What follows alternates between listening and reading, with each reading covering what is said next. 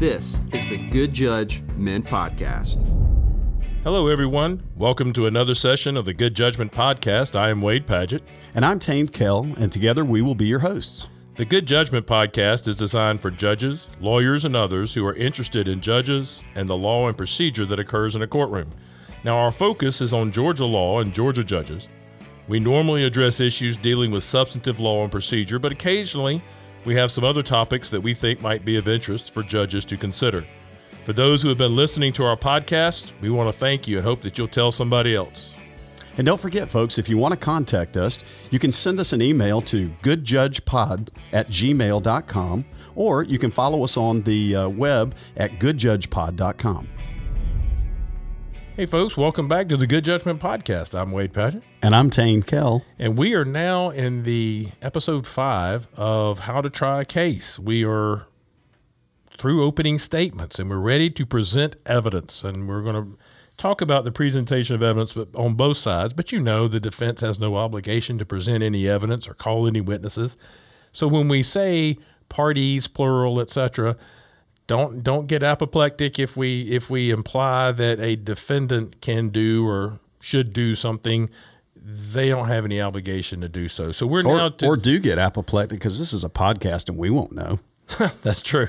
So uh, the do you allow one of our really smart colleagues in a metro county allows robert mcburney.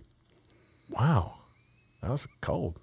Spoiler alert um, allows the jurors to submit written questions for witnesses. Yeah. I don't do that. I have never done it only because I'm fearful of it. But I will have to say, after seeing Judge McBurney conduct a major criminal trial, uh, mostly on television, uh, over uh, a few months ago and over a period of, uh, of several weeks, I watched how he did it and I was kind of blown away most of what he does blows us away. Yeah. But so you thinking you're thinking about doing it, or if somebody moved for it, you would entertain it now. You know, I I can say it was a hard no before I saw him do it. Now it's a eh, I don't know about that, but I still would give it some consideration if somebody asked about it. I, I uh, at least I know what the framework would be for how to do it properly.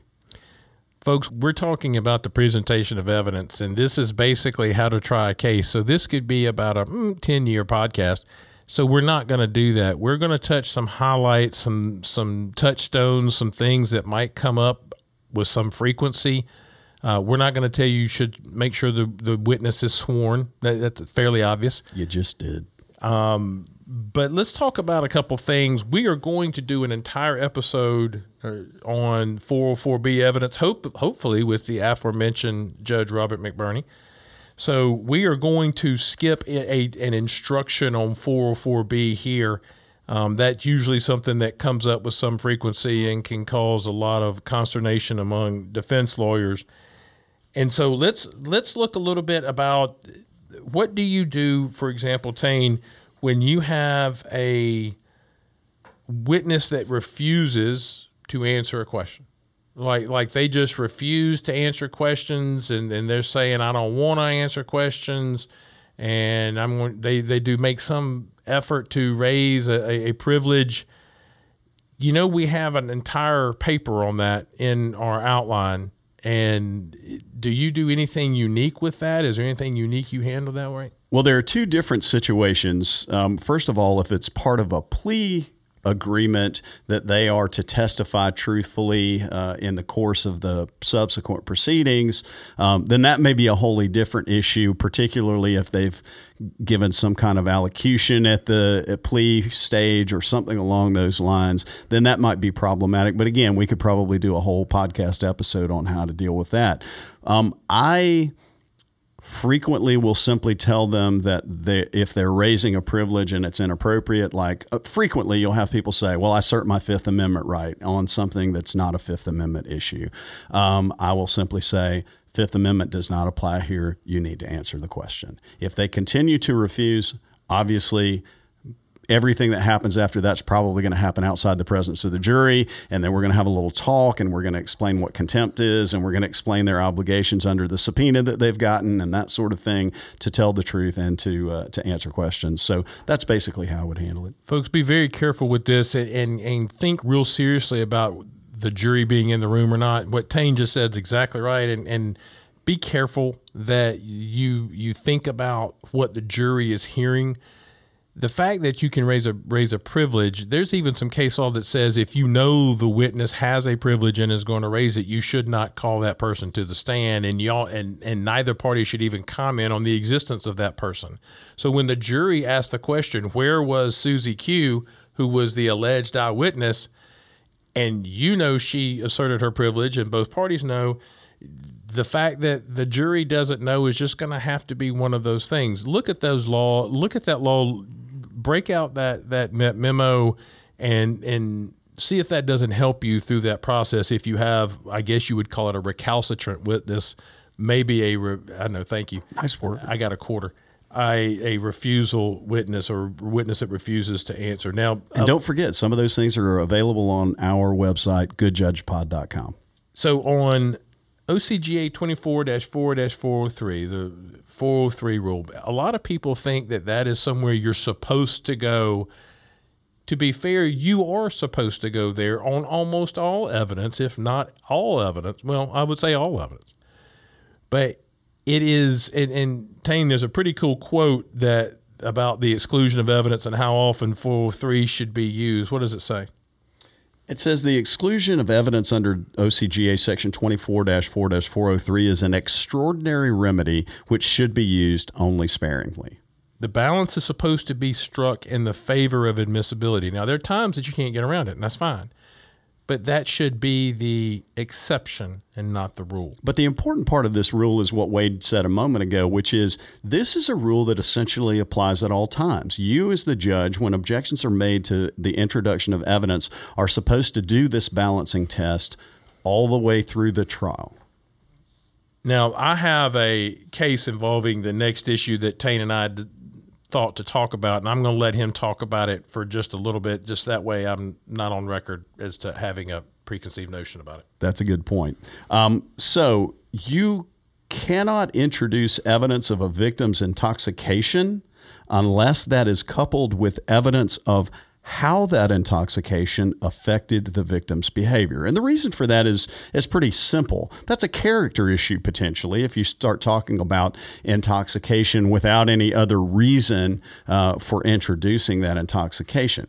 If, however, the intoxication potentially had some effect on the witness's behavior or on their ability to perceive events that may have occurred or on something else that affects their testimony, then it may be appropriate to talk about the intoxication and the level of intoxication during the course of that uh, that witness's testimony. It may become fair game on cross examination. Thanks, Tain, for dealing with that. Let's talk about photos for a minute, and I'll take this. In a lot of murder cases, for example, when we deal with photos, the state wants to introduce a photograph of the victim during life. That picture should not include the victim's extended family. It should it can be introduced by the family member. It should not include the family members in the photograph itself. When you get objections to autopsy photographs, one of the things you need to think about as the judge is pre-incision photographs versus post-incision photographs in the autopsy and to what extent there is relevant evidence to be learned by what would otherwise be a gruesome photograph or one that would be difficult to digest. And the same really applies, or the same kind of question applies when the state wants to introduce stacks and stacks of crime scene photographs that tend to show exactly the same gigantic puddle of blood or gaping hole in the victim's body or whatever gruesome thing it is that the state wants to show at multiple angles from multiple uh, levels of you know zoom and all of those things the question that I'm always asking myself internally, that little voice in my head, is Does this photo add anything that the previous photograph didn't show? And if so, is it something that's relevant to either the prosecution or the defense of the case? I mean, it may show a different angle of the wound, but is that relevant? And so, same with what you were saying about pre and post incision photographs from the autopsy. One of the things that drives me insane is when a video or photograph is tendered and the other party objects that the person who took the photograph has not authenticated it. That's not a requirement of the law, never has been a requirement of the law. And it is it shows actually ignorance of the whole purpose of authentication. The, the purpose of authentication is to say that the thing depicts what it purports to depict, not that the the camera was operating correctly. And so anybody who operated a machine or who can say, I was there, the thing that is on video, I was there, and that's how it went down, that is sufficient. You don't have to call the owner of the convenience store that has the surveillance tape that looks across the street at the park where the shooting happened. You can absolutely call the people involved in the shooting. So the point being, when you get into photos, don't get lost in those objections. You you know the the whole purpose of the thing. Let me also make a really important point. Uh, I said a minute ago that you're doing Did this. you just say point? I, I started to. Yeah, I don't know what happened. Uh, it, one of the things that uh, that you need to understand is that analysis that I was just talking about about what does this photograph add and all of that. Those may be questions that you actually need to ask. They may be questions that you actually need to ask on the record but they're probably not questions you need to ask on the record in front of the jury.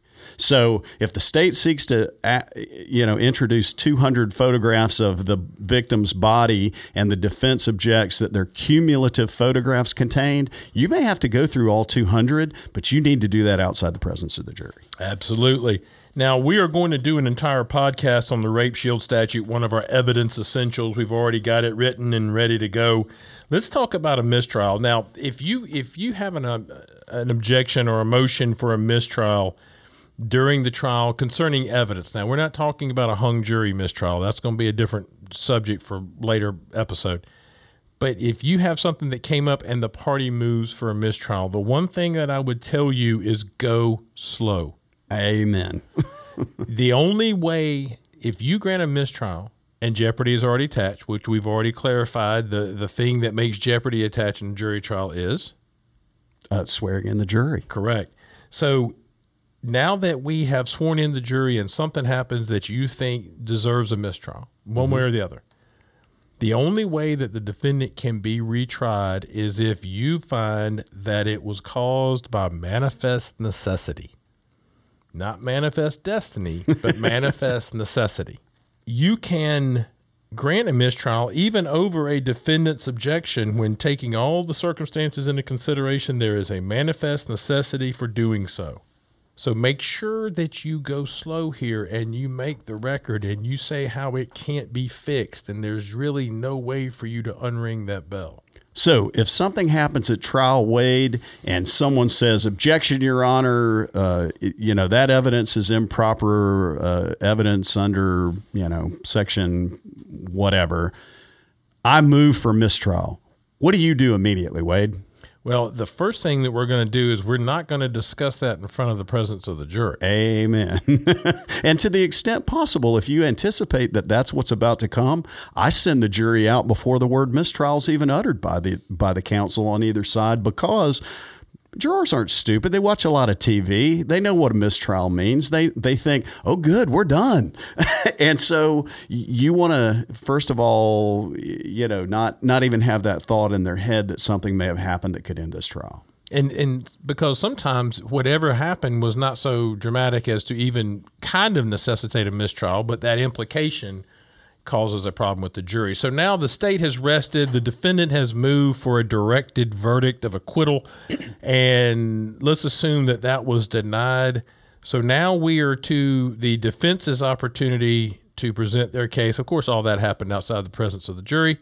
And so, do you ask the defendant whether he wants to testify or not? Absolutely. I do too. Well, I go through a series of questions with them, and uh, I think we've included those in the outline. Um, but I, the basic way that I handle that is this state rests. I say, ladies and gentlemen of the jury, uh, at this point in time, the state has finished its presentation of the initial evidence in the case. Uh, that doesn't mean that the trial's finished, as I told you in the preliminary statement, but I do need for you to step to the jury room for just a minute so that we can take care of a couple of matters outside your presence. They go to the jury room, and I say, Mr. Defendant, you have certain rights with respect to whether you testify or not, and I need to go over those with you on the record. I know you've already discussed this with your attorney, but I'm going to ask you some questions, and so please listen carefully and respond to those questions. And then I go through this series of questions. And the last question that we always ask is um, Do you or do you wish to testify or do you not wish to testify? Sometimes what I will say is I'll finish all the other questions telling him what his rights are and asking whether he understands them or she. And then I will say, we're about to go to lunch. you don't have to make this determination right now. I'm going to ask you this final question after lunch, and the question is going to be Do you want to testify or do you not want to testify? You may have during the entire lunch break, or maybe it's overnight or whatever it is, to discuss this further with your attorney and then in the morning I'm going to ask you that question. Or maybe it's a 15 minute break or or I may ask, before you answer this question, do you need a minute to discuss this with your lawyer? You know, one of your colleagues on the Cobb bench tried a fairly popularized case involving uh, a child that died in a car down in Brunswick and mm-hmm. I got to hear certain snippets of that audio in another podcast, frankly. Mm-hmm. And in that podcast I heard her ask that question do you need any additional time to talk to your lawyer about this? And I thought, that's a really smart question right mm-hmm. there. I ask that in almost every. I try to ask it in every case. If I just forget, I might. But uh, you know, and one of the things I'll throw out here, as judges, we are always concerned about time, and we're always concerned about how long the jury's been in the jury room and those sorts of things. Those are always secondary considerations. I mean, we just need to be aware of that. That you know, as Wade said a minute a minute ago on a mistrial, go slow. You know, it's important. It may mean the difference in the case at some point in time. Just remember, those are always secondary considerations. You they're know, important, but they're secondary. Absolutely. And you know, our we could be talking about these issues for hours and hours and hours. For example, our outline includes what happens when somebody violates a rule of sequestration. Are they barred from testifying? Well, the answer is no, but the reasons why are in there. Do you pretty liberally op- allow people to reopen their case if they forget something?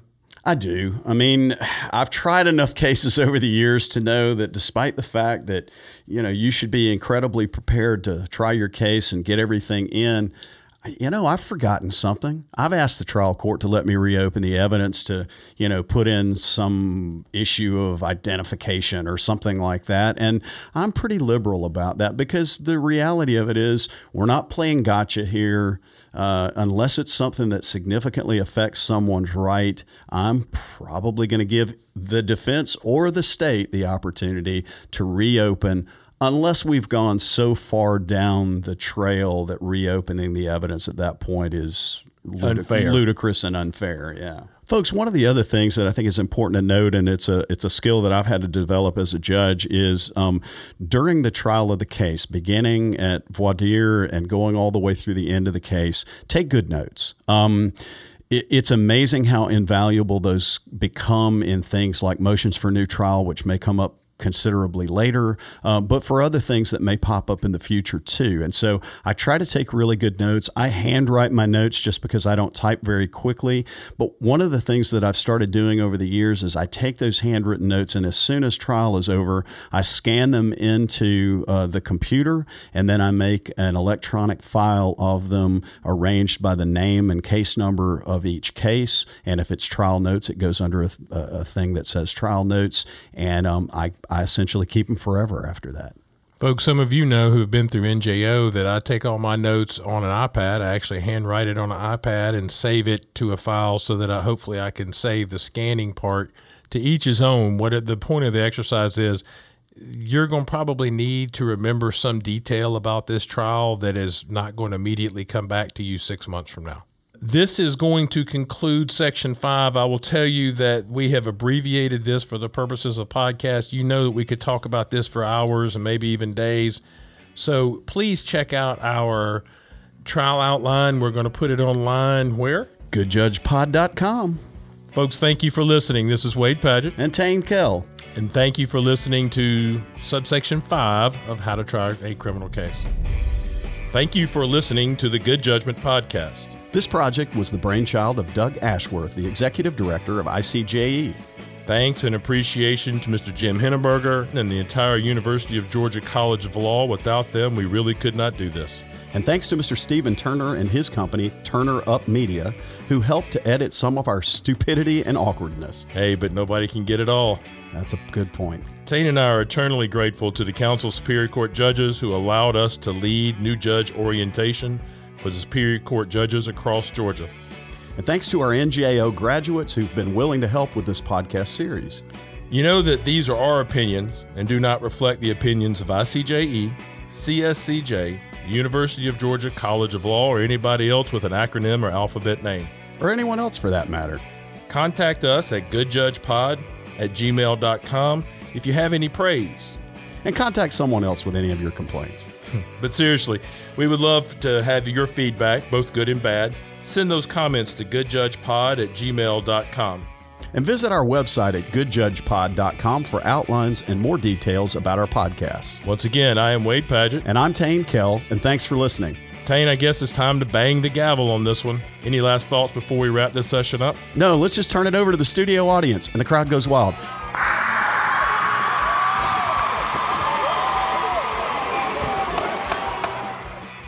Thanks for listening to the Good Judge Men Podcast.